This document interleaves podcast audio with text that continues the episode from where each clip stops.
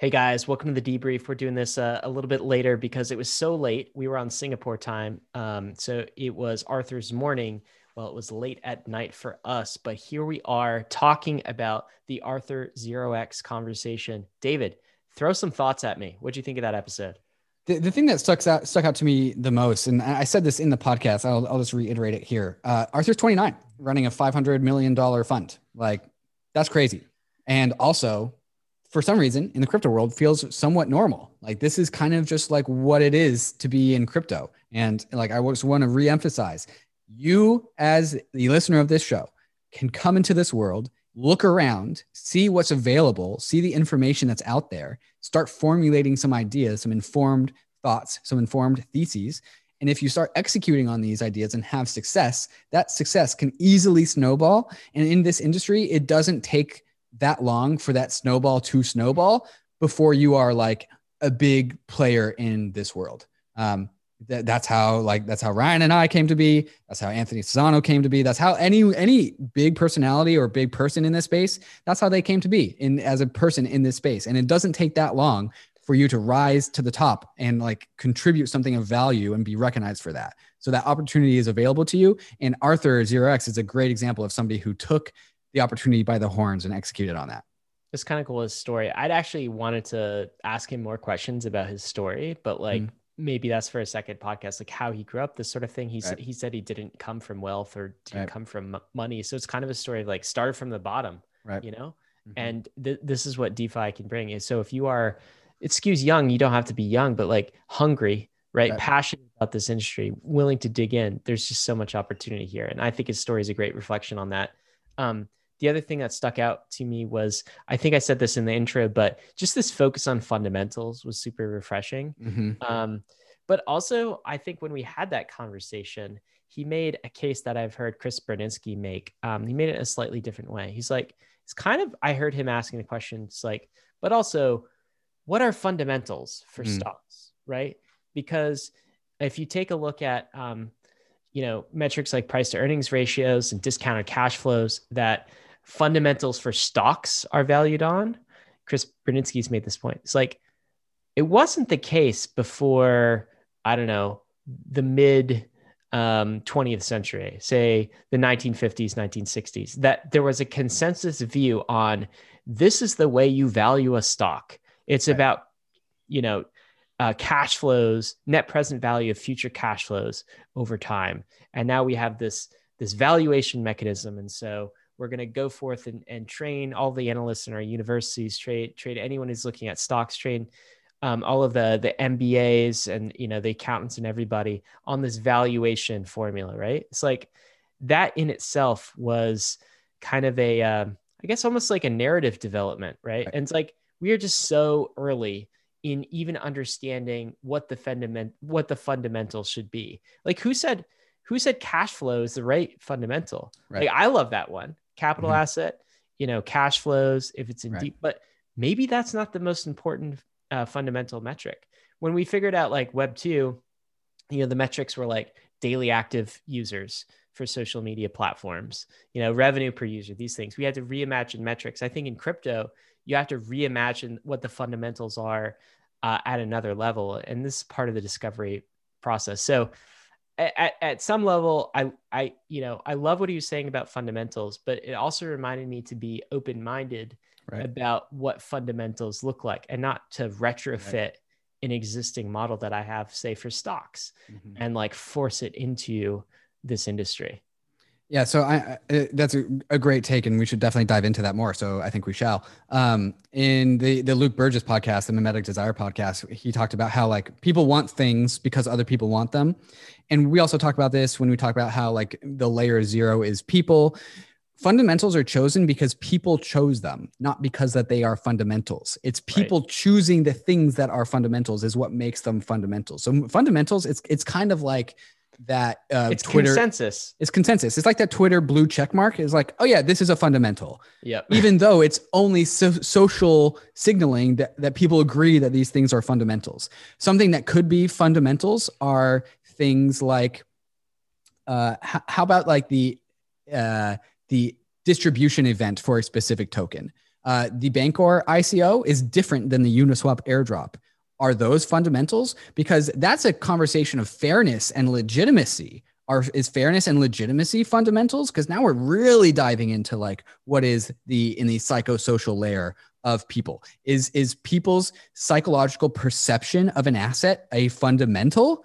Because like I can make the case that it is, but it's not on chain. So like maybe maybe we could define something as fundamentals as if it is on chain because that is something that is not in the psychosocial layer of the world or and it's but it's actually formally form uh, formally instantiated on the Ethereum blockchain. Maybe that's what fundamentals is. But I, I totally agree with you. Like we as an industry could start to generate more expansive fundamentals that you wouldn't find in the legacy financial world and i think that would be good for us like used um, huge growth in active addresses of specific DeFi apps, right? So yep. when unique active addresses start to use DeFi apps, you can start to see like, oh, this is adoption.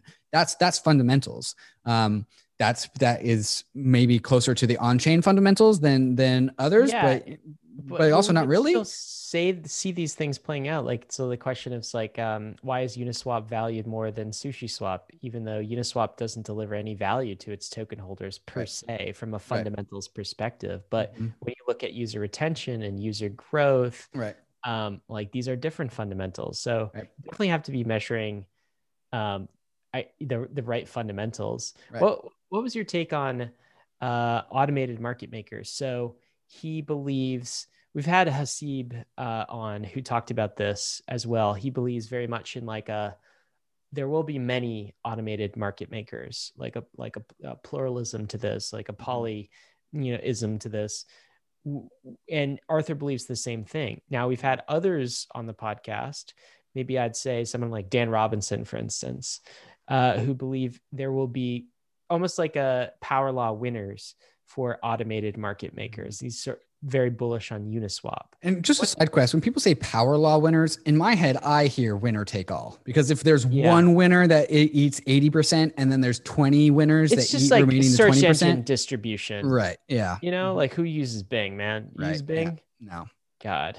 Um, but like 60, 70% use Google, and then there's right. the long tail of it. I think it's even more. I think it's more than yeah. that. Anyway, anyways, sorry, what do you think? Quest.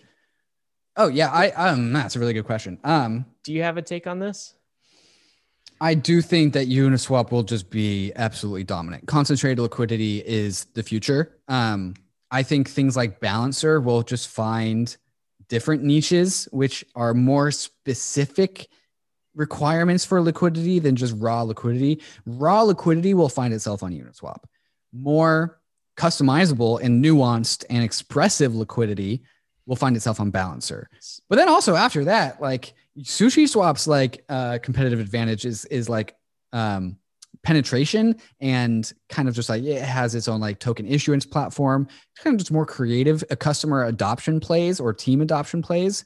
Um but ultimately i think as growth happens so like say sushi swap really helps bootstrap a project's token and then that token finds its liquidity on sushi swap. Well if that token becomes really really big that project becomes really really big its liquidity is going to find itself onto Uniswap too. Uh, and you know, liquidity. Are you, so are you taking both sides to the argument, or are you taking the you still think Unis like there will be a power law winner? Here? I'm I'm on power law winner. I'm on power law winner for sure. The the other thing, go ahead. His, yeah. his defense of that would be to say, David, but liquidity isn't loyal, right? We saw Sushi Swap, and all they had to do was incent some liquidity, sure. and bam, it just moved to um, it moved some of it moved over to I'm I'm skeptical on on multi-year long incentives. I, I think the the time of token distribution incentives is a unique privilege of the current place that we find crypto markets in. And I don't think I think when when we are are boomers, our kids are just going to look up to us and like, you guys got liquidity mining incentives. We're never going to be boomers. Like, you bought you bought a house old. with an airdrop. Like, f we'll yourself. Just be old parents. millennials. We won't be boomers, David. yeah, yeah. I you know I don't know how it's going to play out. I I definitely see that it's so early. You can make bets on both, but something tells me I don't know what it is. Maybe this is just some instinct, but that it will be a power law winner too. Mm-hmm. I kind of mm-hmm. agree with that. I kind of mm-hmm. agree. Like it's just like just the way search engines were. There will be one that just destroys right. the, like the rest of them and mm-hmm. gets all of the liquidity. Just like you know, Google has one sort of the liquidity of right. website knowledge, right? Um, mm. And then why use anything else? Because Google's going to give you the best result. If Uniswap right. gives you the best price, and I'm not saying it is going to be Uniswap. I just feel like over the five to 10 year period of time, this mm-hmm. is a mm-hmm. power law thing. Could be the, totally wrong on that though. It's not something I, I'm highly convicted on. The, the other thing that a little bit perplexed me is he was really bullish on Bancor, and uh, people that have been following me will have known that I am not a Bancor bull, just in the, just because of the nature of the token. It's trying to make Bancor money inside of the Bancor ecosystem when ETH should be money. Have and, they kind of stopped that though? They no, still do I don't that think as so. much. No, Ban- Bancor BNC is always like the other half of the trading pair. I'm pretty sure. did that though too. Yes, yes. Um, the difference is is that Bancor has Uniswap as competition, and Uniswap is clearly winning versus Bancor. Uh, and U- Uniswap uses Ether as the other half of the trading pair, not U- the Uni token, whereas Bancor does use the, the BNC token. It's a BNC, BNT, BNT. Um, and and so they're trying to like retrofit a product around a token to make the token valuable. Classic ico 2017 ico of which bancor is one. And so bancor doesn't have this like valuation premium that uniswap has. And i think uniswap has that premium because because of what it is because of its legitimacy because it's like branding in the ecosystem because of the airdrop and the loyalty that it's gotten. Therefore bancor the bnt token is really really undervalued as a function of how much volume goes through Bancor. And that's where Arthur said he's really bullish on Bancor because of all of the volume going through Bancor and the relative uh, uh, undervaluation of BNT, the asset. But I see BNT, the asset, undervalued because it's of its flawed token mechanics and it's it's just uh, loss as a 2017 ICO that raised a ton of money and is trying to retrofit a product, a token into a product and, and, the whole thing is just like backwards to me. He might be more informed about Bancor than I am, so take that with a grain of salt. But like the rationale, he he says Bancor is undervalued because it has a lot of fundamental cash flows going through Bancor. I say Bancor is appropriately valued because it's lost its fundamental premium due to the legitimacy loss and and just the the, the overall just the the inferior product to Uniswap. And so I, am you know I'm what I find interesting here is like so I, am just looking on Token Terminal now. Mm-hmm. Um, mm-hmm Bancor, from a price to sales ratio perspective, is 21x hmm. um, mm. price to sales. Uniswap is lower than that. Uniswap oh, what? 18. I don't oh, think weird. that was always the case. So oh, it's actually Bancor is being um, valued at a premium to Uniswap from a price to sales perspective. Um, but huh. look at this Sushi Swap, 5.3 price to sales ratio. Oh. Oh. Right? So, like, definitely Uniswap and even to right. some extent Bancor, but like definitely Uniswap has some sort of premium. brand premium. Yes. Or you could argue the market's wrong about this. Right. And you could say it shouldn't have that premium. It's all about the fundamental cash flow. Right. I think that'll be a really interesting story into the future is like, and I, and I tried to ask Arthur this question. Uh, Dexes and AMMs, Bancor, Sushi Swap, Uniswap, Balancer. It's going to be interesting to see the market price these things differently according to like some Basel like fundamentals, right? Like you know fees fees generated for the protocol, price to earnings, price to sales, comparing those things across time and seeing which uh, AMM has a premium and which one has a discount according to their fundamentals, and then trying to ascribe some sort of like psychosocial level um, explanation onto you know uniswap has this premium because of x and bancor has this discount because of x. And because we can have the controlled variables of on-chain fundamentals we can start to ascribe like well here the market is because the fundamentals are the same or, or off by this there's a discrepancy in the fundamentals we can ascribe that discrepancy to these more like social psychosocial reasons. I think that's going to be an interesting story over the next like five years. Yeah definitely. And i guess ultimately fundamentals just become whatever consensus agrees that fundamentals are. Mm-hmm. so they could kind of be anything, I suppose. There's so much of a snake biting its own tail in this industry. It's, it's yeah, crazy. I agree. And just in life, though. Um, well, let's talk about this. Uh, speaking of snakes, ETH killers. uh, we asked him, "What's your take on the ETH killers?" Mm-hmm. And uh, he he had some interesting takes. He, he said he, he's probably more of um, an Ethereum uh, maximalist. I don't think he'd use that term, but like I think I think he would say EVM maximalist is kind of what he yeah, said. He's EVM bullish on the EVM. Um, but that has kind of expanded him to like you know, Polychain uh, or sorry, Polygon and layer two, and maybe Binance Smart Chain to some mm-hmm. lesser extent. Uh, but then when I asked him the question, if you had to pick one non ETH layer one, what would it be? And he said Solana. Yeah, right. What are your thoughts on that? So, what are your thoughts on Solana? And I don't know if you've gone in depth about Solana yet, or if that's like something you plan to do in the future, but I'm curious your thoughts right now. Yeah, I've heard this echoed a number of times. There's a lot of people that are really, really bullish Ethereum who make room for Solana. Uh, and one of my main strategies in in like understanding this industry is like when a lot of important people and a lot of people that I consider experts say similar things, then all of a sudden I pay attention to that thing. So that's what I'm paying attention to. I'm not really interested intrinsically in Solana. Maybe that'll change. Kind of needs this, this DeFi ecosystem to get built out in order for me to be interested in it. But a lot of important people are saying positive things about Solana. And so from what I've been able to gather is Solana has made compromises to the decentralization trade-off. They're more centralized, but they've made educated or informed or pragmatic compromises and that's why people are bullish on it um, and so that's really really all i know about it other than the fact that i'm going to uh, give Solana the benefit of the doubt and see what happens. It's valued at uh, close to ten billion dollars right now, um, which is interesting. Right. Um, Cardano, of course, is is valued at forty three billion dollars. Oh my god! So that's an interesting delta. um, I guess for me, like kind of being a, a kind of a, a, monetary maximalist here at the mm-hmm. root, the question I've always had about Solana or any other ETH killer is is kind of like yeah, but right. our SOL's money, right? You know, and I understand that's a kind of an emergent phenomenon, but um, SOLs definitely haven't had the SOL is the native asset for Solana. Yeah, for listeners, exactly. Um, they haven't had the immaculate conception of right. Bitcoin mining, of an mm-hmm. I, uh, an immaculate I, ICO, like the very first, where like 70% of supply was sold for Bitcoin. Like all of these things kind of factor in.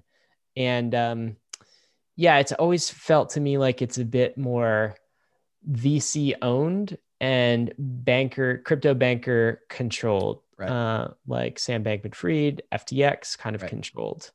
Um, I think where I probably want to, what I want to learn more about is, and by the way, it doesn't have like a slashing mechanism. Mm-hmm. Um, what I want to learn more about is like how decentralized can it be in the future right like is it really possible for an individual validator to to run their node and what are kind of the trade-offs to that um, that's one thing i want to see but also the other thing i want to see is like i don't know if it's enough to have faster transaction throughput right. than ethereum right now not right. when you're competing against ethereum plus its layer two right. the, the layer twos change everything so what is the 10x improvement, right? Like to me, there's Bitcoin, and then there's Ethereum, which is like Bitcoin is a 10x improvement over gold at least. Uh, Ethereum is a 10x improvement over. Bitcoin at least because mm-hmm. Programmable smart contracts. Right. Is Solana a 10x improvement over Ether, or are they? Is it trying to just be an Ether and getting valued, right? Like because of uh, Ethereum's good graces, like what if Ethereum falls? Then oh, we need Solana, right? Um, yeah. So anyway, I'm still thinking about it more. Yeah, that's always why I've been hesitant to dive into like scaled L1s because like, well, why would I pay attention to scaled L1s when like I'm seeing 50 announcements of people de- being deployed on Polygon and Arbitrum and Optimism every single week? Like, where is where's the real development happening? Well, let me here? ask you this: Would you rather hold, like, let's say Optimism or Arbitrum had a native token? Mm-hmm. Would you rather, at the same valuation, would you rather hold one of those or yes. Solana? Yes. Yes. You already said yes. Yes, absolutely. Absolutely. Oh. E- even up to like a 4x valuation versus Solana. Just because hooking into Ethereum is so incredibly valuable. You, you were talking about like our SOL's money. Uh, losing the monetary premium is losing, is for, like forfeiting a ton of valuation. Yeah. And, and, and security. And, and security. Right. At the end and, of the day, like, it's one when, and the same when, when Justin Drake was doing his model for ETH price under an ultrasound money paradigm, uh, he modeled it out at like twenty thousand dollars per ether before a monetary premium, and the basic monetary premium that people generally have consensus around is a four x, right? That's low, and and also fun fact ether is the best model for money we've ever seen. Hashtag triple point asset. Uh, and so a 4x on on already ether's really awesome fundamentals just adding the monetary premium onto that is insane. Not adding having forfeiting the monetary premium forfeits a lot of market cap. And this also goes back to what we were talking about with like monetary premium is that fundamentals or is that not? Because like uh monetary premium, we take the fundamental price and we 4x it. Like that's what it is. Like yeah, is that fundamentals or is that psychosocial? Like more not really fundamentals, but more still it's, fundamentals. It's epsilon, dude. It's epsilon. Yeah. Remember Ben mm-hmm, Hunt? Mm-hmm, this like mm-hmm. this kind of like number that makes all right. the other numbers work, right? right. It kind of mm-hmm. like um you know tr- tr- trying to unite uh theory in the macro gravitation mm-hmm. gravitational theory einstein plus yep. like quantum mechanics there's just this x factor to figure out how to right like, mm-hmm. measure and, and and unite so like i think that's what it is and right. they just call that monetary premium right now right. mm-hmm. um what what about defi from asia's perspective i love the breakdown by the way of like english speaking defi right. china and chinese speaking and you have japan and korea and they're all kind of culturally a little bit different Right. Um, that was really a really useful model for me to understand. Yeah, see, seeing the different approaches from different parts of Asia approach crypto in their own respective like ways, just it just goes back to remind me how much this industry is basically people all the way down. Like this industry is on the backs of people. People are building the code, people are writing the code, people are using the code, and people choose to use the code in ways that resonate and align with how they view this industry and I just saw that I just saw that come out in every single sector that that he talked about, and I thought that was particularly interesting. So if it's all people all the way down, and you're trying to make a bet on these things, I, it feels at some level like you want to you want to make a bet on the most base level things that all cultures mm. share, mm-hmm. right? And I do think that betting on Ethereum, say over Binance Chain, is a bet on autonomy, decentralization, self sovereignty sovereignty yeah where regardless of the culture cultural expressions of things mm-hmm. um, i do think that these are some basic values that we've seen across all civilizations all cultures yep. all timelines like this desire for freedom and autonomy mm-hmm. and so to the extent that humans are all the same which right. we are mm-hmm. we just have different cultural expressions and that's a base layer need um, I think that's like you you want to bet on on those base layer functions. Another thing he said was a base layer is just like speculation. Yeah. God, everyone loves to speculate. Yeah. It's a fun know? time. It's a fun time. it's a fun, it's a fun, a fun activity. Yeah. Fun no, activity. Hu- humans have always trended, and humans and human social systems have always trended towards property rights and self sovereignty. Those are the two trends that we always are going through. Sometimes we go backwards, but it's always a like two step forwards, one step back kind of thing. Uh, and so the trend is towards private keys and DeFi. Absolutely. That's a good mm trend to bet on. Uh, anything else we can glean from Arthur? What a cool story, huh? I got nothing. All right, man. That's we're gonna wrap up the debrief there. Thanks guys for tuning in and we'll catch you next time.